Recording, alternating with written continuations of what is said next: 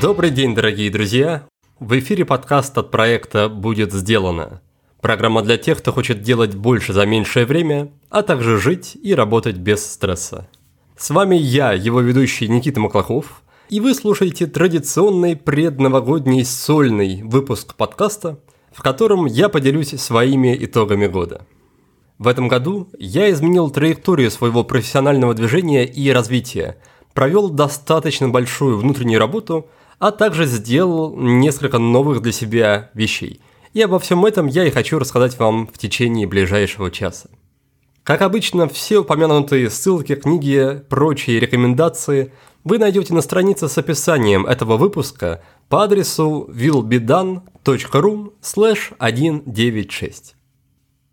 Уходящий год был очень непростым для всех, был он таким и для меня. Да и, наверное, не может быть по-другому в современном, так называемом бане мире, когда все вокруг очень быстро меняется. Неопределенность рождает тревогу. И при этом во время изучения темы личной эффективности я заметил, что градус тревоги он значительно мешает планировать холодной головой. Так что в текущей ситуации может быть особенно хорошо применим такой инструмент, как сценарное планирование – по сути, это проработка действий для разных возможных сценариев будущего. Причем это хорошо работает как для отдельного человека, так и для целого бизнеса. Потому что грамотная стратегия – это не только дорога к цели, но вдобавок и некий такой успокаивающий шаг для сотрудников и для руководителя. В связи с этим всех, кто занимается бизнесом, я приглашаю на практикум по сценарному планированию – он пройдет 3 и 4 февраля в бизнес-школе ИМИСП. В прошлом выпуске я уже рассказывал, что эта школа работает более 30 лет, имеет 4 международные аккредитации и предлагает серьезное обучение для руководителей и для собственников бизнеса. В данном случае речь идет об авторском практикуме Ярослава Павлова. Это ректор ИМИСП, предприниматель и преподаватель российских и зарубежных бизнес-школ.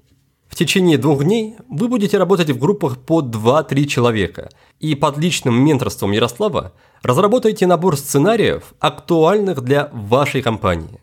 Вы оцените разные варианты будущего и тщательно подготовитесь к каждому из них. Участие в практикуме дает еще несколько бонусов. Среди них, например, членство в бизнес-клубе выпускников, а еще бесплатное участие в мероприятиях и МИСП.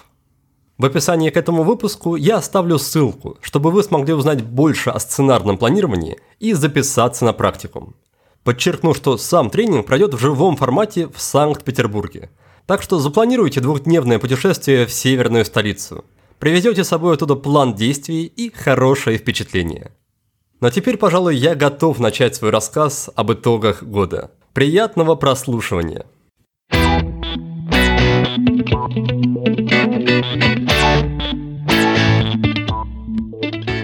В этот раз у меня довольно смешанные чувства в отношении записи этого новогоднего выпуска. С одной стороны, я, наверное, боюсь сказать что-нибудь не то. А с другой стороны, точно так же боюсь не сказать что-то важное. И похожие чувства я испытываю в отношении плотности, количества событий уходящего года. С одной стороны, мне кажется, что как будто бы и говорить не о чем, рассказывать не о чем особо. Но с другой точно так же мне кажется, что если начинать говорить подробно, то этот выпуск растянется на 2-3 и больше часов. Ну и, наверное, чтобы мне самому было проще с чего-то начать, и начать с чего-то такого, может быть, остренького, начну с небольшого такого камин-аута. Он заключается в том, что я начал слегка заикаться в начале этого года. И, к сожалению, для меня, для человека, который очень много времени и сил потратил на то, чтобы привести свою дикцию в порядок. Так вот, к сожалению для меня, это заикание не особо уходит. Да, сейчас я чувствую, что его не очень много, сейчас его, может быть, незаметно. Но, тем не менее, оно, оно остается и очень меня фрустрирует. И моя гипотеза в том, что это связано с ковидом, которым я, как и многие, переболел и даже неоднократно. Я даже в интернете нашел какие-то подтверждения тому, что действительно у людей переболевших ковидом могут э, наблюдаться разные, самые разные симптомы, в том числе такого неврологического характера, как заикание. И когда я понял, что оно само не проходит, надо, надо что-то с этим делать, я как минимум начал принимать витаминки группы В побольше и почаще. И кажется, это, это немножко все дело облегчает. Ну вот, я немножко разговорился, поэтому можно уже перейти и к тому, что происходило в этом году со мной, с проектом, с подкастом. Давайте начнем. А поможет мне в этом, как и в прошлые года, мемуарник. Это такая календарная табличка, где я уже шестой год подряд по наводке от Андрея Пометуна записываю события, события прошедшего дня буквально в две строки. Очень коротко, очень емко, но при этом это помогает вспомнить, что было в конкретный день, даже вспомнить конкретные впечатления этого дня и, разумеется, вспомнить, перечитать, что было в течение, что происходило в течение прошедшего года, например. Итак, этот год, 2022 год, я встретил довольно-таки упадочном, в кризисном а, состоянии. Я рассказывал в прошлый раз, что меня накрыло выгорание в прошлом году. Я думал, что я из него уже полностью выбрался, но меня шатало-мотало туда-сюда, и хотя вроде как уже выгорания, выгорания как такового не было, меня накрыл, меня накрыл такой кризис, кризис смыслов в, в работе, в проекте. Я перестал понимать, что именно я делаю, зачем я делаю, нужно ли то, что я делаю хоть кому-то. В общем, меня довольно сильно накрыло ощущение, ну, наверное, разочарования в, в проекте. И в таком виде, в таком виде мне кажется, я, я пробовал как раз и январь, и февраль, то выплывая из этого состояния, то, то погружаясь в него обратно. И несмотря на то, что в это время я эм, пытался оставить себе покой, давал себе побольше отдыха, давал себе возможность заниматься эм, чем-то, чем мне хотелось, это не помогало, потому что в то время, когда я не занимался работой, меня накрывало тревогой от того, что я не занимаюсь чем-то полезным, не делаю что-то по работе, не зарабатываю деньги и так далее. Поэтому я как будто бы находился между молотом и наковальней в этом плане. И это интересно, что февральские события, которые для многих стали самым разным, стали и шоком, и, и горем, и чем угодно, а для меня, среди прочего, во мне, во мне тоже все это было, то, что я уже обозначил, для меня, среди прочего, стало как будто бы неким оправданием, некой возможностью, некой такой легитимизацией того, что вот теперь, когда все вокруг а, так активно рушится, я могу уже спокойно сказать себе, что если мне не хочется делать, допустим, развивать проект будет сделано, я могу заняться чем-то другим. Это, как ни странно, или даже вовсе не странно, стало для меня довольно заметным облегчением. Я начал довольно активно думать, да, если в прошлом году я, помнится, рассказывал, что думал о том, чтобы уйти в таксисты. Сейчас я уже мыслил более прагматично, вспоминал о том, что мне нравилось раньше, и начал смотреть в сторону программирования с мыслями о том, чтобы отучиться и пойти работать программистом. Это то, что мне очень сильно нравилось раньше, во, времена учебы в институте. Я проглядывался к школе 21 от Сбербанка. Возможно, вы тоже слышали, мне кажется, я ее так или иначе упоминал в подкасте. Это ну, это, по сути, такая франшиза, если не ошибаюсь, французской учебной методологии, которая предполагает такое полное погружение в программистскую среду, это называется бассейн, где люди там сидят целый день, чуть ли не спят, там им дают задания, они должны сами разбираться без, без преподавателей, проверяют друг у друга задания, и вот в таком суперинтенсивном режиме они то ли за две недели, то ли за месяц осваивают азы, и дальше уже имеют возможность углубиться в своих знаниях и получить более, более крепкие навыки. Так что я вполне серьезно и крепко думал в эту сторону, но что-то мне мешало, даже не что-то, я, я знаю, что мне мешало, мне мешало то, что я э, долгие годы целенаправленно выстраивал свою жизнь, свою работу вокруг вокруг того, что мне важно, вокруг разных практик, вокруг саморазвития, вокруг всех этих тем. И я ощущал, что если я уйду в сторону программирования, то таким образом я ну, слегка, может быть, предам себя и все, все эти свои старания, все то время, которое я потратил в эту сторону. И поэтому мне хотелось, конечно, чтобы, чтобы и дальнейшая моя деятельность как-то оставалась связанной со всем этим. И напомню, я это называю целесообразным образом жизни. Это история, когда в том числе и наша работа помогает нам в других сферах. То есть мы работаем не только, например, ради отрабатывания денег или, или просто потому, что нам нравится – ну и обустраиваем работу так, чтобы сам процесс работы нам, нас, например, развивал, сближал нас с другими людьми, сближал нас с собой и так далее. То есть, чтобы наша работа не была оторвана от жизни, а была ее таким четким, как, как правильно подходящий пазл элемента. И в итоге программистом я так и не стал, а, а кем стал, если кем-то стал, об этом я расскажу чуть позже, а пока, наверное, хочу еще немножко-немножко порефлексировать на тему как раз февральских событий и своего состояния в нем. И здесь я понимаю, что я захожу на такую небезопасную территорию. Хочу просто донести, что сейчас будет просто описание моего опыта, моего состояния. Я не сравниваю себя с кем-то другим. Я понимаю, что многим другим было гораздо сложнее, кому-то, может быть, было легче. Сейчас я говорю скорее про свой персональный опыт. Что я заметил в, в те дни, в тот период? Ну, во-первых, конечно, мы же мы с э, семьей, мы с супругой, с Дарой, как многие люди в эти дни, в эти дни пытались, пытались понять, что происходит и какой оптимальный порядок действий. И было тоже много сомнений, стоит ли переезжать. Мы в этом плане для себя наметили Турцию тогда. И вот эта вот э, история про переезжать, не переезжать, эти решения, они сменялись буквально по пять раз в день. И уже в финальный момент, когда казалось, решение было принято, решение в сторону переезда, мы оказалось, что, что билеты уже закончились, все билеты подходящие расхватали, раскупили. И мы в этом плане немножко э, расслабились, как будто бы решение приняли за нас. И в итоге решили остаться, решили наблюдать э, за тем, что будет происходить изнутри России. И также мне довольно легко вспомнить свое состояние в тот, в тот момент.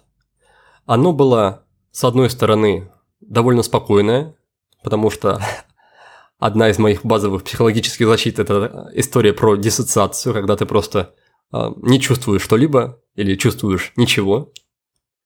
То есть перестаешь быть в контакте со своими эмоциями, и это как раз позволяет сохранить такую устойчивость в моменте, хотя при этом, конечно, несет э, много и, скажем так, негативных, негативных следствий. Вот, с одной стороны, я был довольно спокоен, с другой стороны, у меня было ощущение такое, что ли, не знаю, бессмысленности дальнейшей какой-либо деятельности – например, мне казалось, что сейчас э, рубль, допустим, рухнет, а значит, зачем работать за рубли, можно вообще не работать.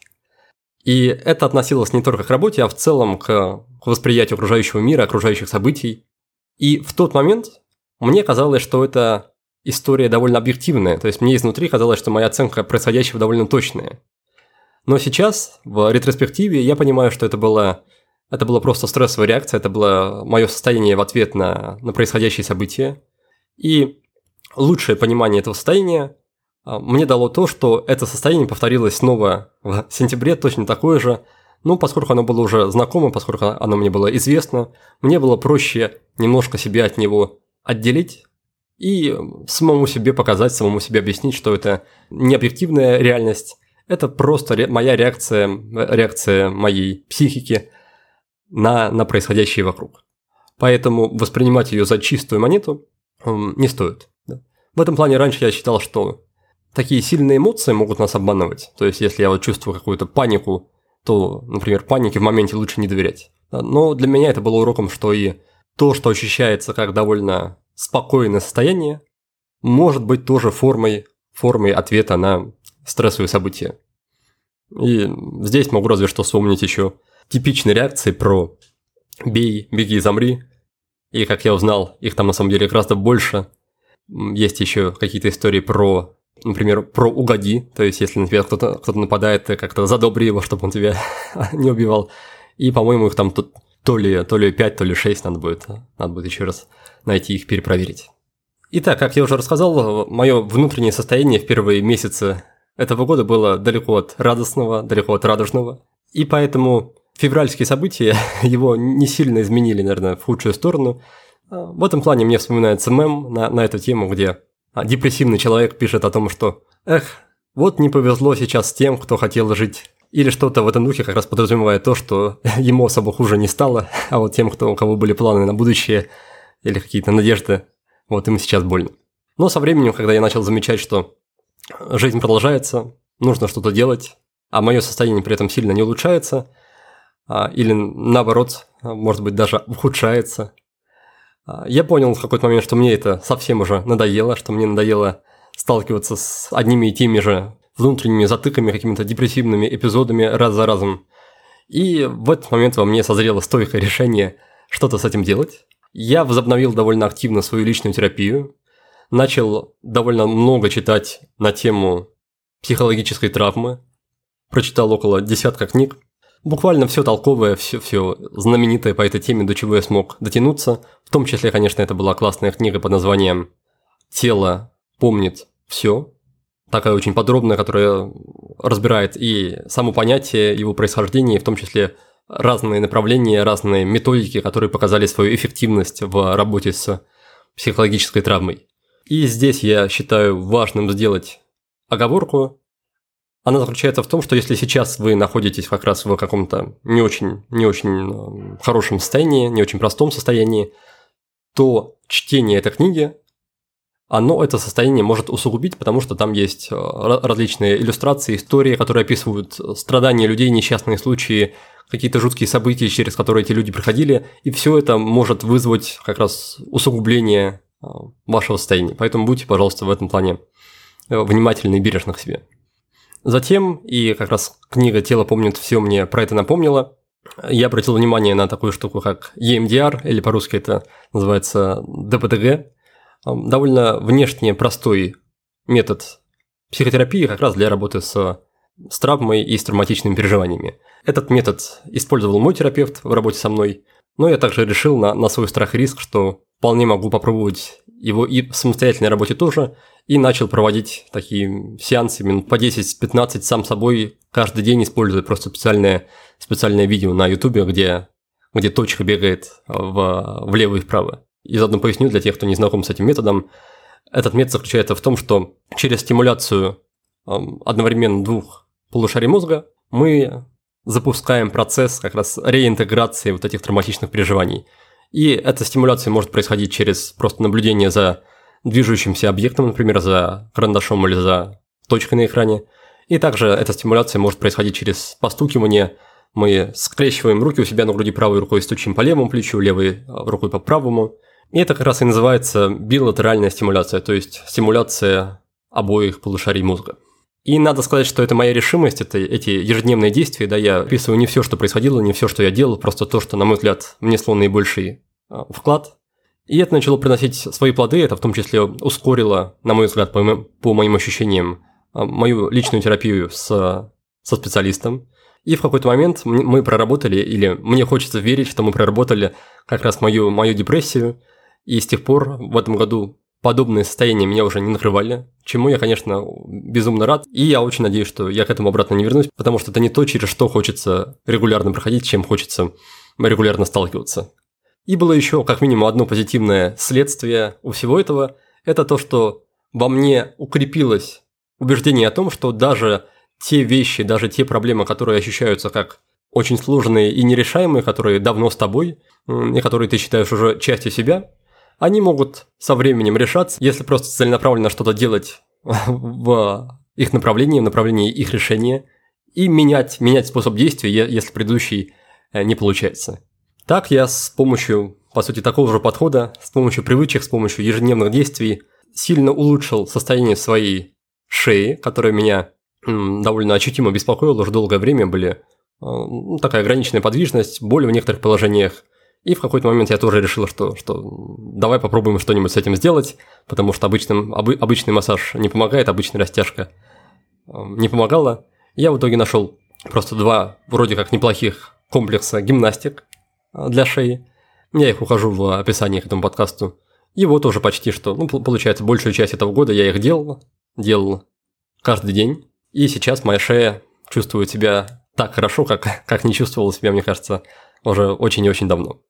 И это, в свою очередь, меня привело к такому новому убеждению, новой вере про то, что наш организм обладает очень мощными способностями к исцелению. Это касается и психики, и нашей, нашего тела, нашей физиологии. Разумеется, это относится далеко не, не ко всему. Есть множество вещей, множество диагнозов, наверное, с которыми не, пом- не помогут особо никакие практики. Но, тем не менее, большую часть из того, с чем мы сталкиваемся в жизни, в повседневной жизни, с помощью каких-то практик и с помощью терпения, с помощью дисциплины, это можно решить, и это можно исцелить, даже если мы уже, там, да, даже если нам уже не, не 15, не 20 и не 25, даже если мы уже приближаемся плавно ко, ко второй половине жизни или, или уже за эту половину перевалили. И это, в свою очередь, дает мне очень большую мотивацию заботиться о своем теле, делать что-то, например, в текущий момент это довольно много йоги, чтобы мое тело оставалось здоровым, подвижным, гибким, классным, чтобы в нем находиться в нем было классно. Это я говорю к тому, что я постепенно начал уходить как раз от спорта ради, ради внешнего вида, например, ради каких-то, может быть, достижений, вроде пожать или присесть 100 килограмм или пробежать сколько-то за сколько-то секунд, в сторону как раз спорта или активности ради здоровья, ради здоровых суставов, подвижных суставов и так далее. Ради здоровья, ради гибкости, ради подвижности и ради высокого уровня энергии. Но вернемся к теме внутренней работы. По ходу своей личной терапии я начал знакомиться и потихонечку влюбляться в метод, который называется IFS или Internal Family System. По-русски это звучит примерно как терапия внутренних семейных систем. Немного об этом мы говорили в выпуске с Юлией Сианта. Она рассказывала о своем опыте, о своем клиентском опыте в этом направлении. И, пожалуй, сейчас я постараюсь очень коротко, потому что говорить об этом можно, можно часами, очень коротко изложить суть этого метода. Так вот, это метод психотерапии, созданный американцем Ричардом Шварцем где-то в 80-х годах прошлого века. И одна из основных базовых его идей – это то, что наша психика не цельная, не монолитная, она состоит из частей, да, в других системах эти части могут называть субличности, эго-состояние, как угодно. Ну, да, идея в том, что наша психика состоит из частей, и эти части каким-то образом между собой взаимодействуют. Ну, по сути, как люди взаимодействуют между собой, то есть они также выстраивают отношения.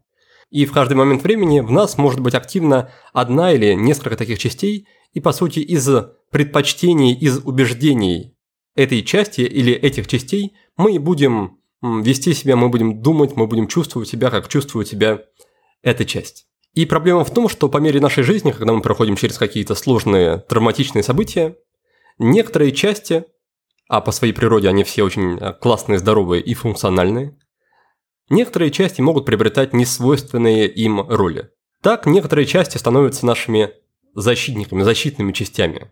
Они делают все возможное в нашей жизни, выстраивают так наши отношения с другими людьми и с, с нами самими, чтобы ни внешний, ни внутренний мир не мог затронуть, не мог сделать больно нашим уязвимым, ранимым или уже раненым частям. И в целом, большая часть нашего поведения в обычной жизни, большая часть наших убеждений, может быть, трудностей, она как раз связана с действием этих защитных частей. И при этом в чем прелесть этого направления, этой системы, это в том, что она, эта система, проявляет очень большое уважение к, ко всем частям, в частности, к защитным частям. И она не призывает с ними бороться, не призывает как-то сопротивляться им. Наоборот, она призывает выстроить теплые доверительные отношения со всеми частями, в том числе защитными, попытаться понять, почему они делают то, что делают, и дальше постепенно помочь им расслабиться, помочь им оставить те защитные роли, которые они взяли на себя в прошлом по каким-то веским для них причинам. И тогда, когда это происходит, когда наши защитные части расслабляются, то поведение, которое могло нас беспокоить, ну, например, может быть, прокрастинация или самокритика, или даже депрессия, оно, это поведение или эти, эти состояния постепенно уходят. Разумеется, да, как обычно на словах это звучит, может быть, слишком непонятно или магически, или даже слишком просто. На деле это может занимать время, ну, факт остается фактом, что этот метод терапии, он очень мягкий, очень бережный, очень уважительный по отношению к человеку, его психике и его внутренним частям. Этим, в общем-то, он меня и покорил. Он меня покорил тем, что он очень хорошо стыкуется с тем, что я раньше уже знал и изучал. Возможно, да, вы уже не раз слышали вот эту идею про обезьянку и профессора, которую я очень активно применял, которую я считал очень полезной – но при этом я относился к ней не до конца серьезно. То есть я воспринимал историю про обезьянку и профессора скорее как просто классную концепцию, как классную модель, как классную теорию. А в ИФС Ричард Шварц относится к частям очень даже серьезно. То есть он не говорит о том, что это просто э, давайте представим, будто бы вот есть такие персонажи. Нет, он воспринимает их э, столь же серьезно, сколько реальных людей, и предлагает с ними именно на таком уровне, с помощью такого подхода, выстраивать отношения, воспринимая их э, серьезно и относясь к ним с уважением. И это для меня такой следующий шаг, который я, до которого я бы сам, наверное, не додумался, и на который я бы вряд ли решился. Плюс второй момент, почему для меня этот подход оказался настолько откликающимся, это то, что он очень хорошо ложится на практике осознанности, которыми я занимаюсь уже довольно давно. Напомню, что я в прошлом году прошел обучение на инструктора практик осознанности. И, по сути, в IFS а, многое из того, что мы делаем там, это как раз работа с вниманием. Мы направляем внимание на свои части – мы направляем внимание на какие-то ощущения, на то, что происходит в теле, и часто мы просто находимся рядом с этим, находимся так же, как учит медитация, без осуждения, без сопротивления, без попытки убежать, убежать в том числе от сложных эмоций, а наоборот с любопытством, теплом, сопереживанием. И это тоже укрепляет наши отношения с частями. И, наконец, третий момент, почему меня эта система покорила, это то, что она для меня стала таким недостающим звеном, недостающим кусочком пазла. Потому что раньше у меня как будто бы мои основные направления интересов, они как будто бы лежали на разных плюсах. С одной стороны, меня интересовали истории про духовность, медитацию, практики осознанности, а на другом полюсе была история про личную эффективность, про практики, про привычки. Частично они, эти две истории, пересекались, но как будто между ними все равно оставался какой-то разрыв, какая-то пропасть. И по моим ощущениям, IFS эту пропасть как раз очень даже хорошо заполняет. Потому что, с одной стороны, там есть аспект, элемент этой системы, который объясняет наше поведение и помогает работать с нашим поведением, в том числе в том, что касается, например, привычек или личной эффективности. С другой стороны, в IFS есть также и духовный аспект, да, я еще не касался в вот этой мини-презентации этой системы, но просто обозначу, что он там есть, и что особенно круто, там даны очень классные и быстро работающие инструменты для доступа к тем состояниям, к которым мы обычно хотим прийти с помощью медитации. То есть к состояниям более равностным, спокойным, радостным, а, внимательным, бережным и так далее. То есть в IFS для этого есть очень классный инструментарий. Так вот, все это, все это постепенно приводило к тому, что я начал интересоваться и знакомиться с этой системой. И в один из дней, я, в общем-то, хорошо помню этот день, я в тот день по просьбе супруги повез ее знакомых до границы, это такая два часа туда, из Питера два часа обратно. И во время этой поездки я, я как раз переслушивал подкасты с участием автора системы IFS, с участием Ричарда Шварца, у Тима Ферриса и у Обри Маркуса. Это, кстати, классные выпуски, классные подкасты, очень хорошо подходят для базового знакомства с системой IFS.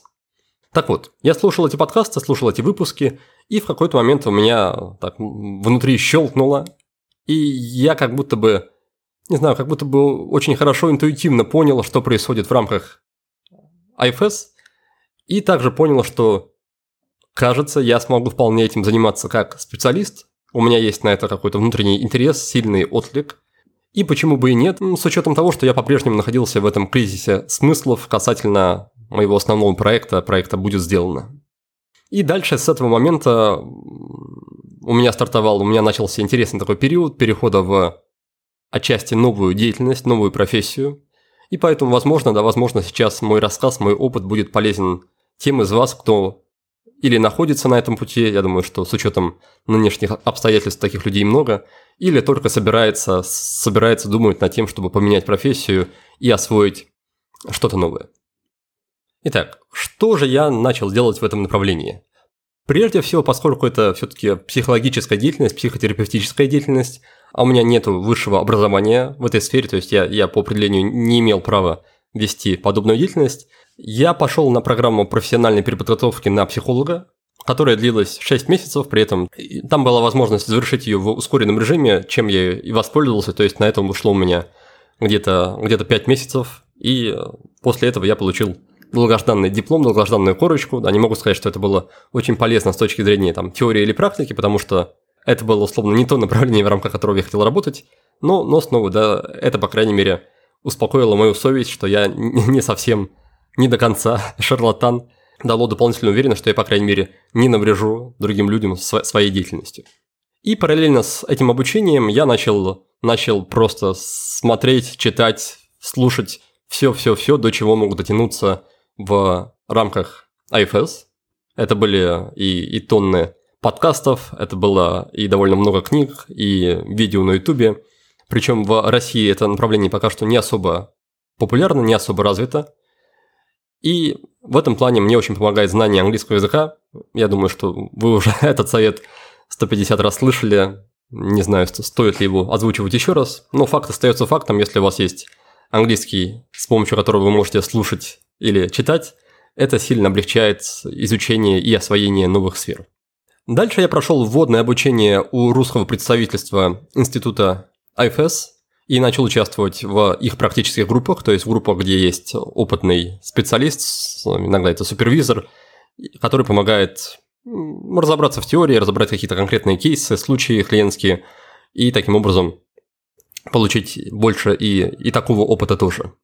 И со временем постепенно я начал вести клиентские сессии, причем начинал это делать бесплатно для желающих, и в итоге я провел за несколько месяцев около сотни, около ста бесплатных сессий.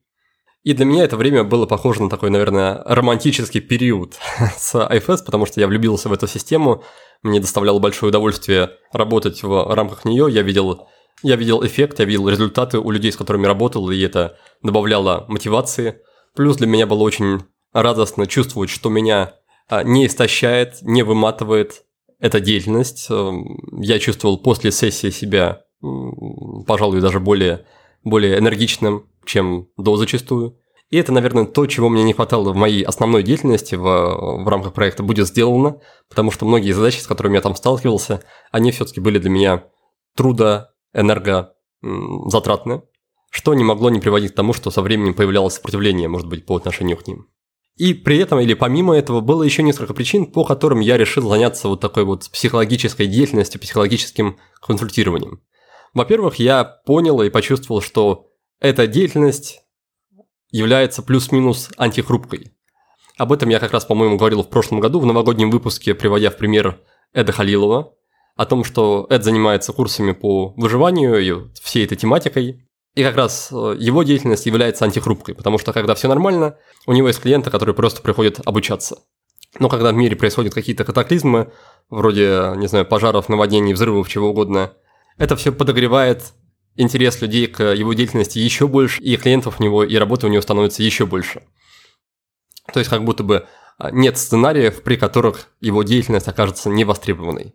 И, судя по всему, психологическая деятельность, к сожалению или к счастью, тоже соответствует этим критериям. Когда в мире все в порядке, когда у людей все в порядке, а, они нередко обращаются к психологам просто для того, чтобы стал лучше. И наоборот, когда, когда все плохо, еще больше людей обращаются к психологам, чтобы стало хоть, а, хоть как-то нормально, хоть бы а, хорошо.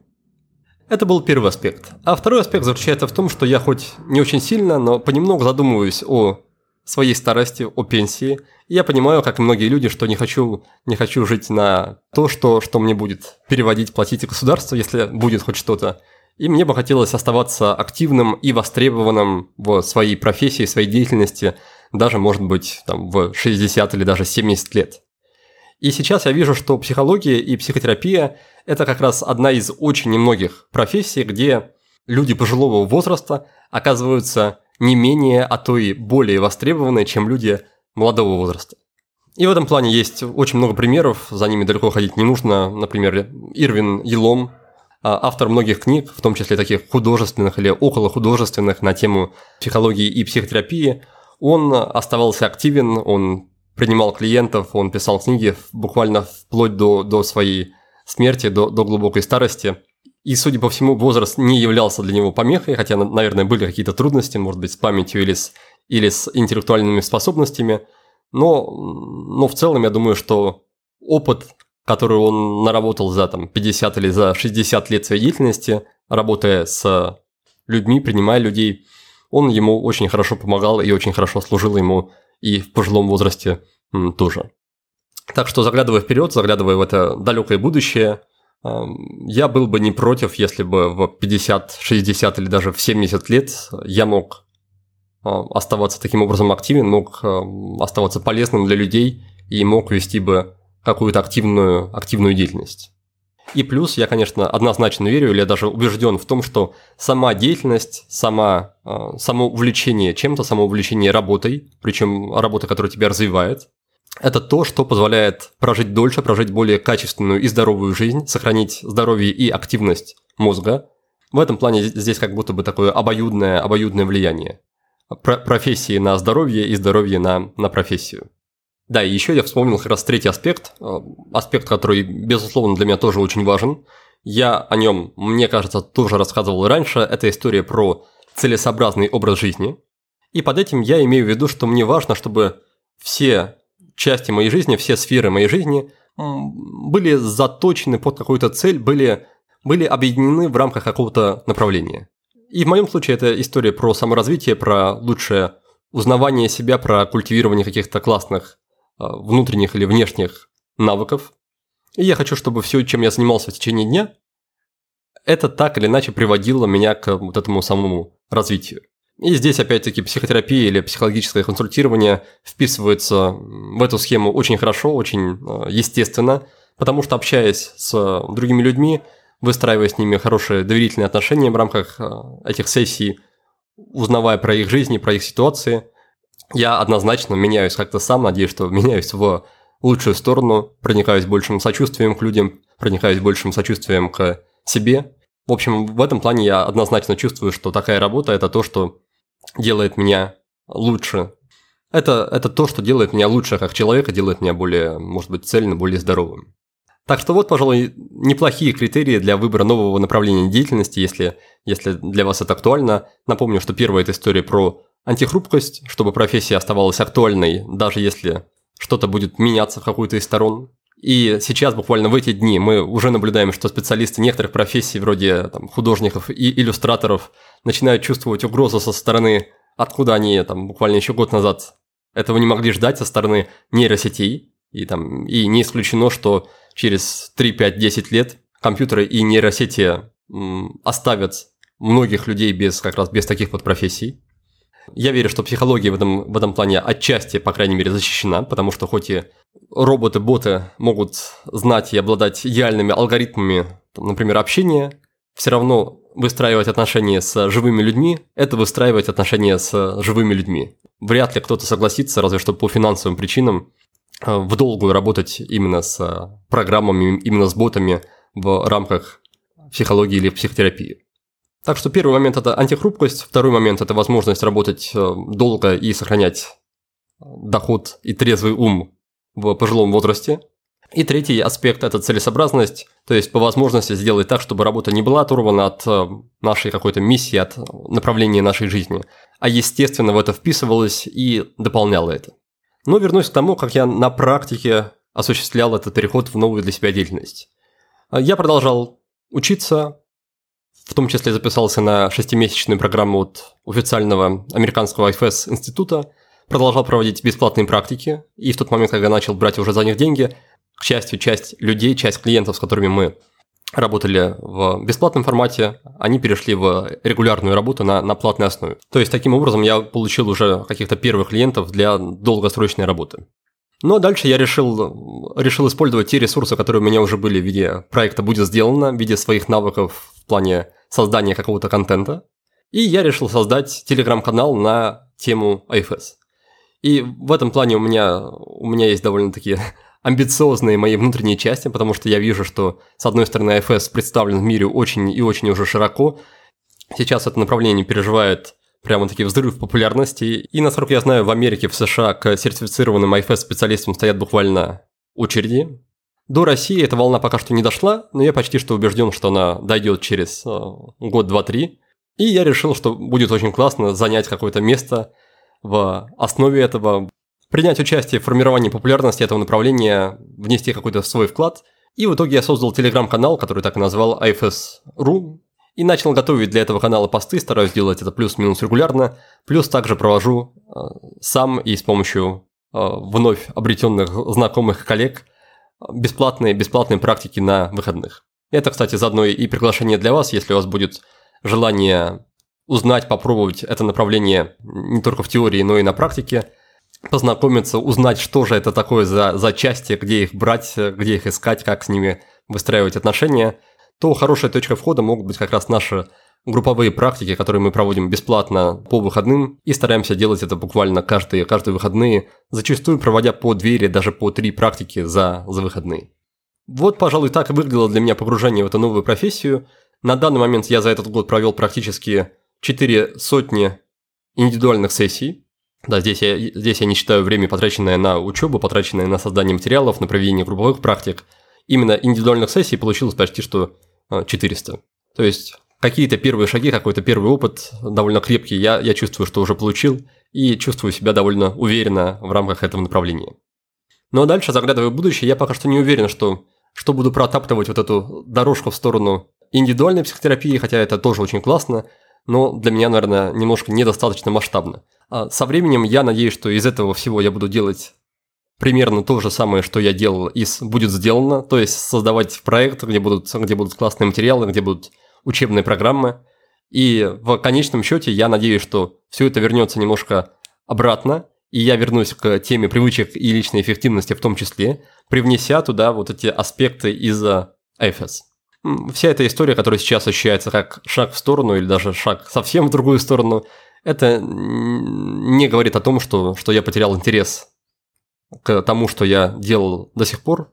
Это не говорит о том, что я собираюсь что-то закрывать. Но, по крайней мере, я чувствую, что это сейчас для меня очень актуально, и это хочется мне освоить.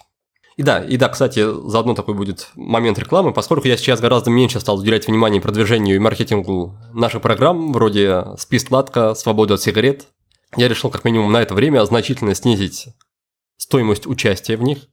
Буквально в 2-3 раза я опустил цены, Поэтому, если вы пока что не участвовали в них, но, возможно, хотели, думали об этом, то это отличная возможность. Можно сделать подарок себе или своим близким на Новый год и, и пройти, да, пройти одну из программ, наладить свой сон или, наконец-то, освободиться от сигарет.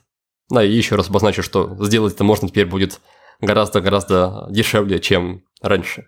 Поэтому, поэтому обратите внимание, посмотрите на, на сайты, возможно, кому-то из вас это будет актуально.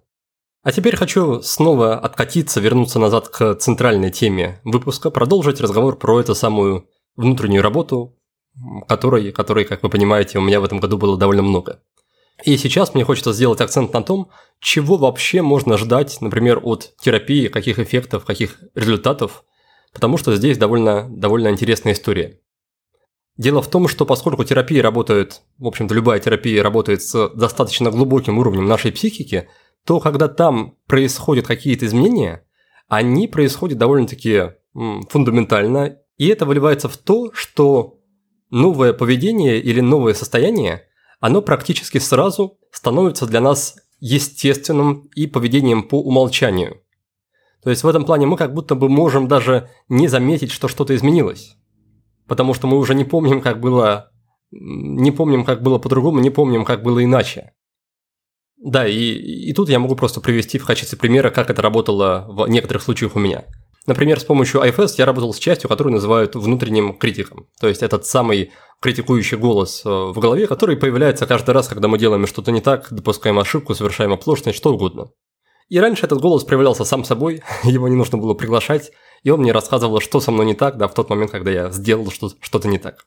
Так вот, когда я поработал с этой частью, этот голос ушел, и он автоматически поменялся на голос сочувствия и поддержки. Допустим, я снова ошибаюсь, не знаю, роняю, роняю вилку на кухне, и сейчас у меня автоматическим образом, то есть мне ничего не нужно с этим делать, я, я не заставляю себя так думать или что-то себе говорить. Просто теперь вместо того, чтобы сказать, ох, какой я, не знаю, криворукий дурачок, у меня возникнет мысль о том, как жаль, жаль, что так получилось.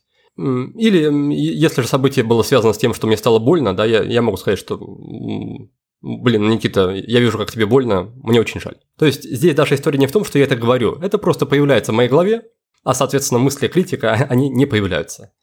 И это, с одной стороны, безумно здорово, очень меня это радует. Но, с другой стороны, поскольку вот это новое поведение, оно автоматически становится естественным, его можно не заметить, пропустить или решить, что так было всегда, и не связать это никак с той работой, которую мы до этого проделали, и, соответственно, не считать эту работу полезной и постепенно утратить мотивацию к ней.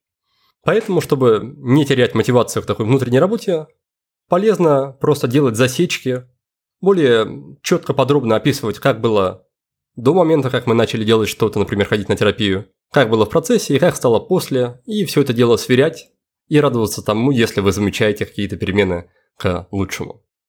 Чем я еще занимался по этой части, по этому направлению?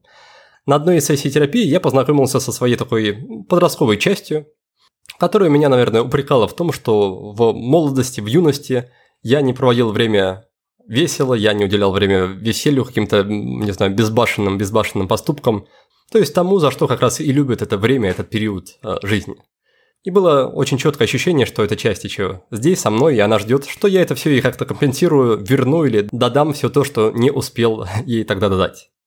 И, в общем-то, в этом году я старался уделять этому внимание, получать больше ярких впечатлений. В частности, я впервые сходил на э, такую практику, как экстатик dance. Возможно, кто-то из вас ее уже пробовал, возможно, кому-то она знакома.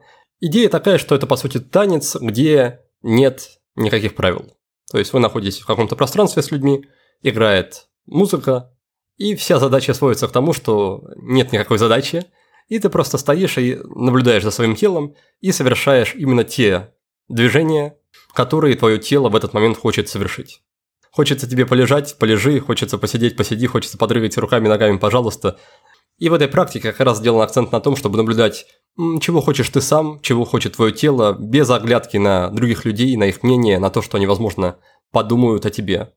И она, эта практика, позволяет прожить, на самом деле, много всяких эмоций, в том числе как раз вот этот самый стыд, страх того, что о тебе подумают. Если коротко, то, то я рекомендую, если у вас где-то рядом будет там проводиться, это очень интересный и, в общем-то, довольно безопасный опыт.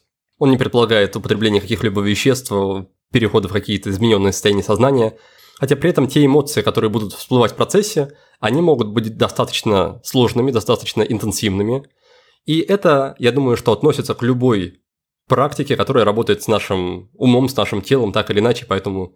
Поэтому хорошо бы на самом деле заранее предполагать, что с вами может случиться, и заранее, и заранее подумать о том, как вы сможете себя поддержать, если возникнет какое-либо где-либо сложное такое психоэмоциональное состояние как минимум освоить пару таких заземляющих практик, практик, которые могут вернуть нас в более спокойное, такое рациональное, заземленное состояние. Это могут быть даже обычные глубокие дыхания. Можно потренироваться в том, чтобы в такие моменты считать что-то в уме, потому что когда мы что-то считаем, мы включаем нашу рациональную часть, префронтальную кору, и это естественным образом переводит энергию от наших более древних частей, древних структур мозга, которые отвечают как раз за затапливание нас эмоциями. Еще был довольно забавный опыт в рамках как раз возвращения долгов подростковой части. И одна моя часть указывает на том, что, возможно, об этом не стоит говорить в подкасте, а, что, что таким историям здесь не место. Но поскольку это было, и поскольку я этого не сильно стужусь, я думаю, что почему бы об этом не рассказать, потому что это было довольно, довольно забавно, как минимум. Так вот, я впервые в жизни в рамках вот этих самых долгов подростку сходил с супругой на стриптиз. И это было тоже очень любопытно с точки зрения того, как я сам к этому отношусь, как я воспринимаю себя, который поступил таким образом, потому что, естественно, было много разных эмоций, было много разных мыслей о том, что человек, который занимается, там, не знаю, духовными практиками или ведет проект про личное какое-то самосовершенствование, ему не место в таких местах, ему э, не стоит э, таким заниматься, тем более не стоит про это рассказывать. Но при этом были, конечно, и другие мысли о том, что поскольку ты взрослый человек, и ты отвечаешь сам за себя, ты можешь делать все, что считаешь нужным, и в том числе позаботиться о тех частях, да, видимо, сегодня я буду частенько употреблять язык IFS, Internal Family System. Так вот, позаботиться о тех частях, которые, которым стыдно, которым некомфортно, которые чувствуют, что им здесь не место. И, наконец, еще одна практика, которой я тоже посвятил время, она уже чуть более такая серьезная, это то, что называется процесс присутствия. Об этом я писал на канале, но, возможно, не все его читают, поэтому расскажу и тут. Итак, на канале у Ивана Замесина, который был у меня в гостях в подкасте, я увидел рекомендацию вот этой истории, которая называется «Процесс присутствия». Это книга, в которой описана десятинедельная такая система практик. И я бы отнес эту историю к такой New Age, то есть это, например, это не буддизм, где все практики проверены тысячелетиями, в меру безопасны, и там всегда, всегда ты понимаешь, чего можно ждать. Эту систему создал Майкл Браун, исходя из своего какого-то различного опыта, в том числе опыта употребления психоделиков. Ее можно назвать системой на стыке такой осознанности, эзотерики и психотерапии. При этом основная идея, заложенная в эту систему, она довольно простая, и, и мне она отзывается.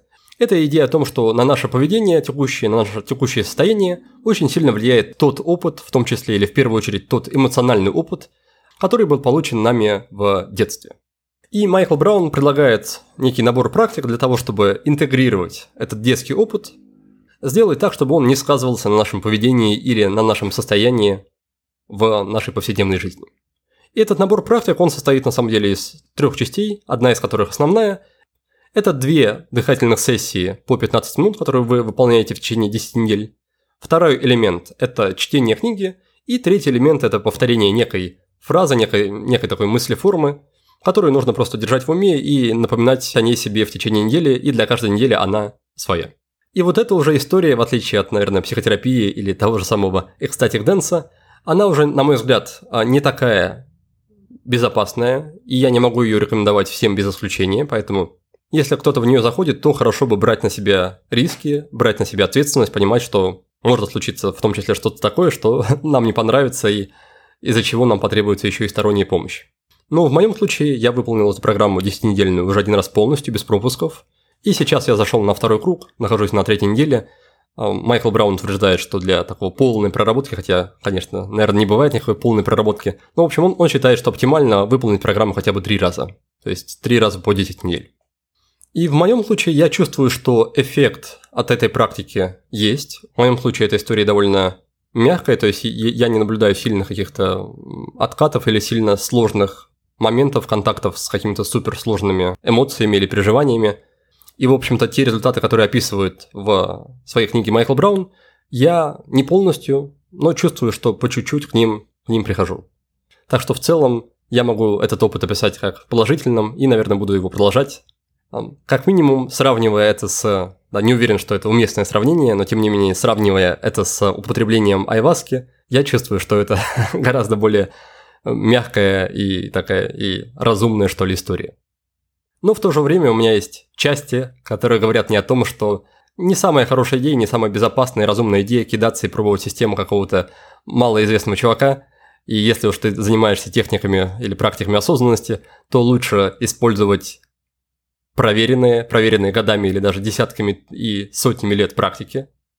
А желание попробовать что-то новое может говорить о том, что что, что я или что человек просто ищет каких-то э, новых, легких, быстрых путей, что, в общем-то, с одной стороны понятно, а с другой стороны иногда приводит к не самым, не самым хорошим последствиям.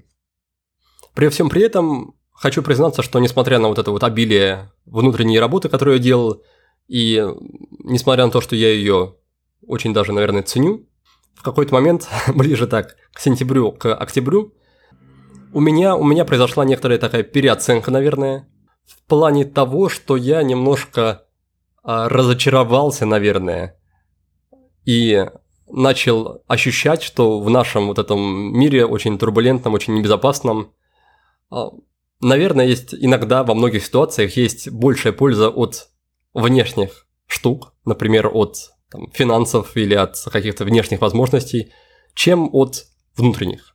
Потому что, условно, если я спокоен и устойчив, когда все вокруг рушится, это здорово. Да, это здорово, это классно, я могу кого-то поддержать, успокоить. Но если мои возможности заканчиваются на этом, я не могу взять, например, семью и перевести ее туда, куда я хочу, то, наверное, грош цена таким моим возможностям и вот этим внутренним навыкам. И наоборот. Если я могу взять и перевести семью куда угодно и позаботиться о всех своих родственниках и близких, то не так важно, что я в этот момент, например, паникую или впадаю в какое-то отчаяние.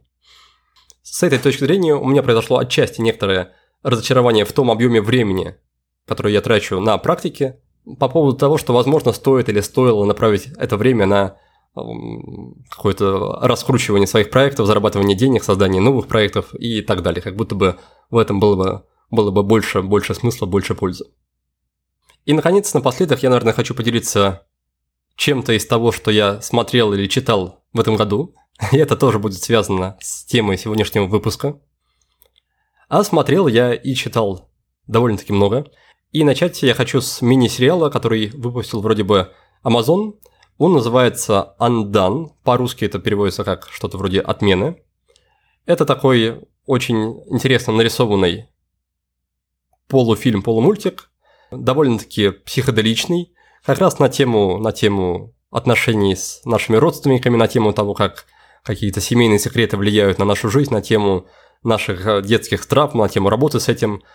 Он довольно, довольно психоделичный, довольно непростой, поэтому не, не рекомендую его смотреть по вечерам, не рекомендую смотреть его перед сном.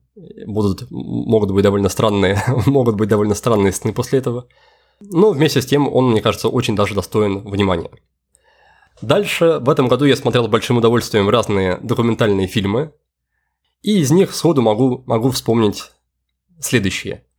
Была одна довольно старая документалка, которую я посмотрел по наводке от Тима Ферриса. Она называется «Кумаре». Ну, если очень коротко, то молодой человек решил переодеться в такого гуру, отрастил себе бороду, надел вот этот балахон индийский и собрал вокруг себя последователей, чтобы изучить, как вообще весь этот эффект работает создание, создание такого сообщества или создание секты.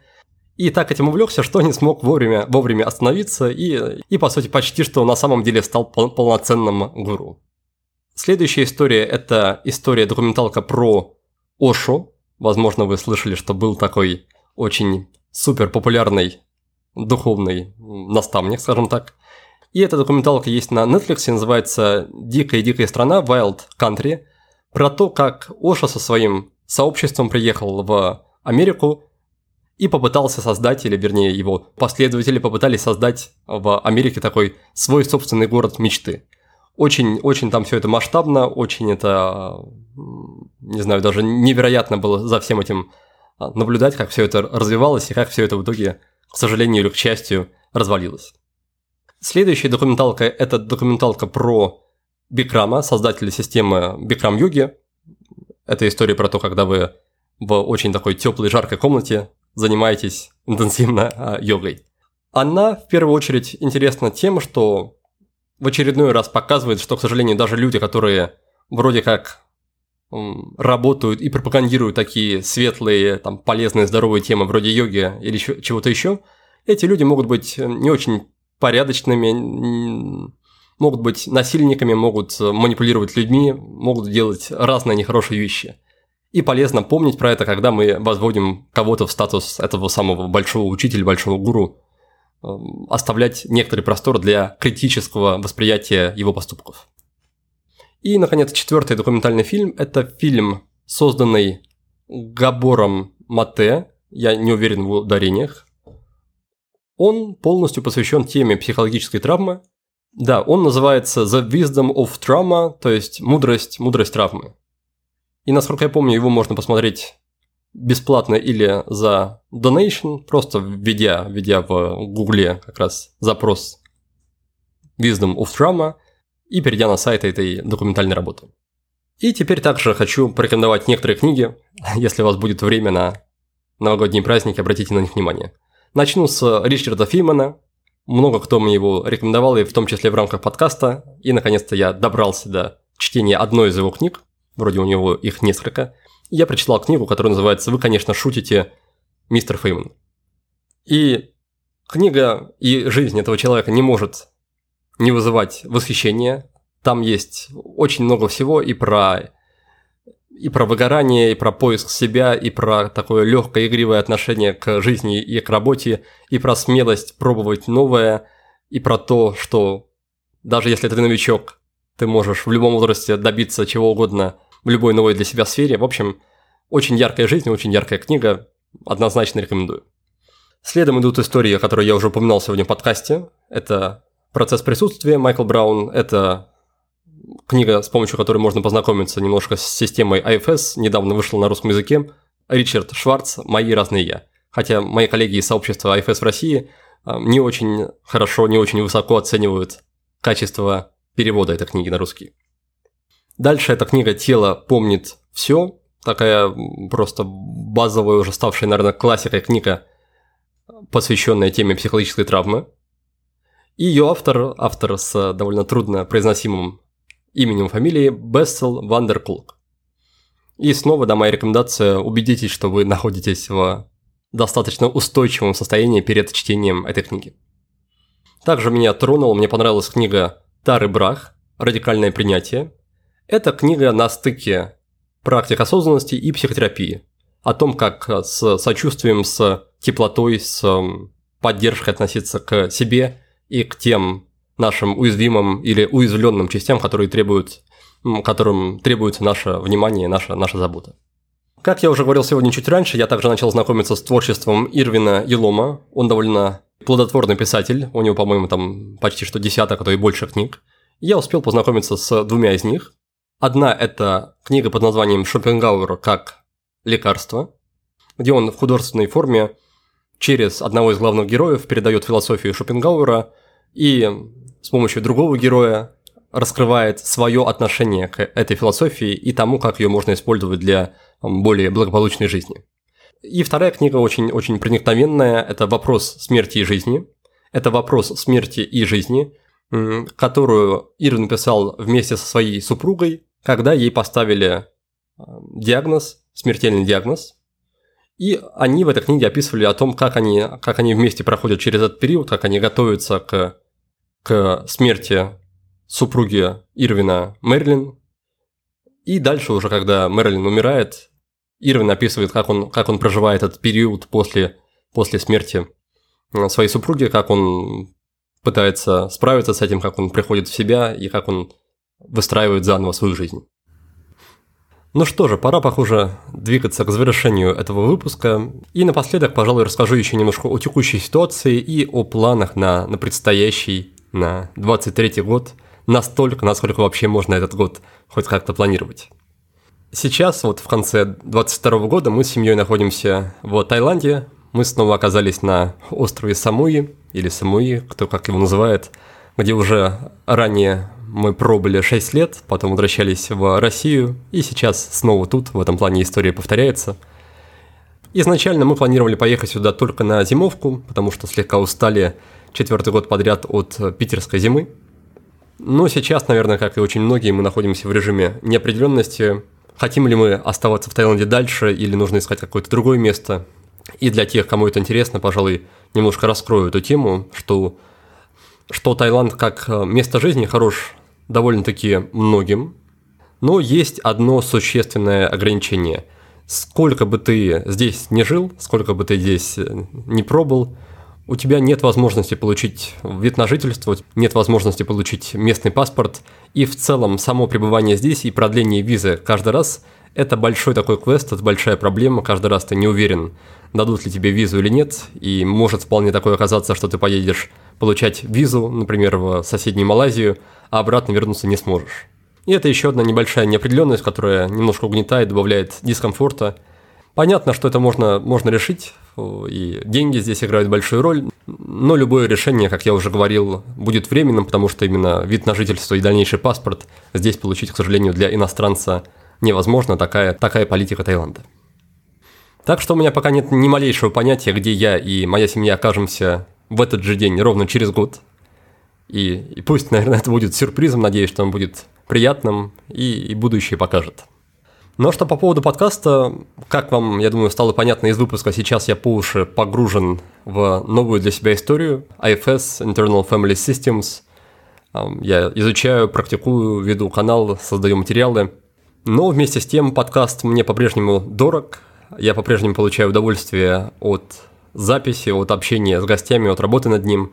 Так что в новом году я, наверное, не готов обещать какой-то супер э, чистоты, регулярности выхода новых э, выпусков, новых публикаций – но, по крайней мере, очень постараюсь сделать так, чтобы они в целом выходили, новые выпуски, хотя бы раз в месяц, и чтобы они были не менее интересными, не менее полезными, чем те почти что две сотни выпусков, которые были уже записаны и которые были уже опубликованы. Да, и, кстати, в качестве такой э, затравки, интриги, хочу сказать, что у нас есть уже два записанных выпуска. Один из них это с Игорем Будниковым, это довольно известный на русскоязычном пространстве инструктор практик осознанности и предприниматель в сфере, вот в этой же сфере осознанности, как бы странно, как бы удивительно это не звучало. И еще один выпуск с Дмитрием Пуховым на очень классную тему, тему изучения рода, составления своей родословной, а также история про то, как наши предки, неважно, живы они или уже нет, влияют на нашу текущую жизнь и что можно с этим влиянием сделать. Ну что же, на этом будем прощаться. Спасибо вам большое, что слушаете наш подкаст.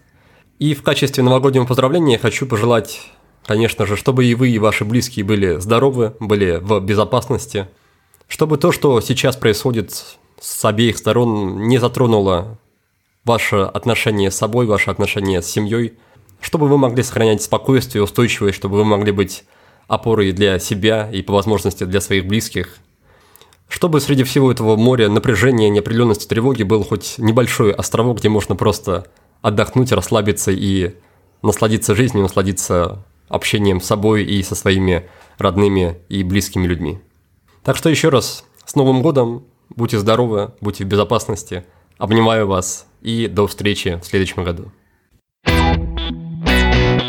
thank you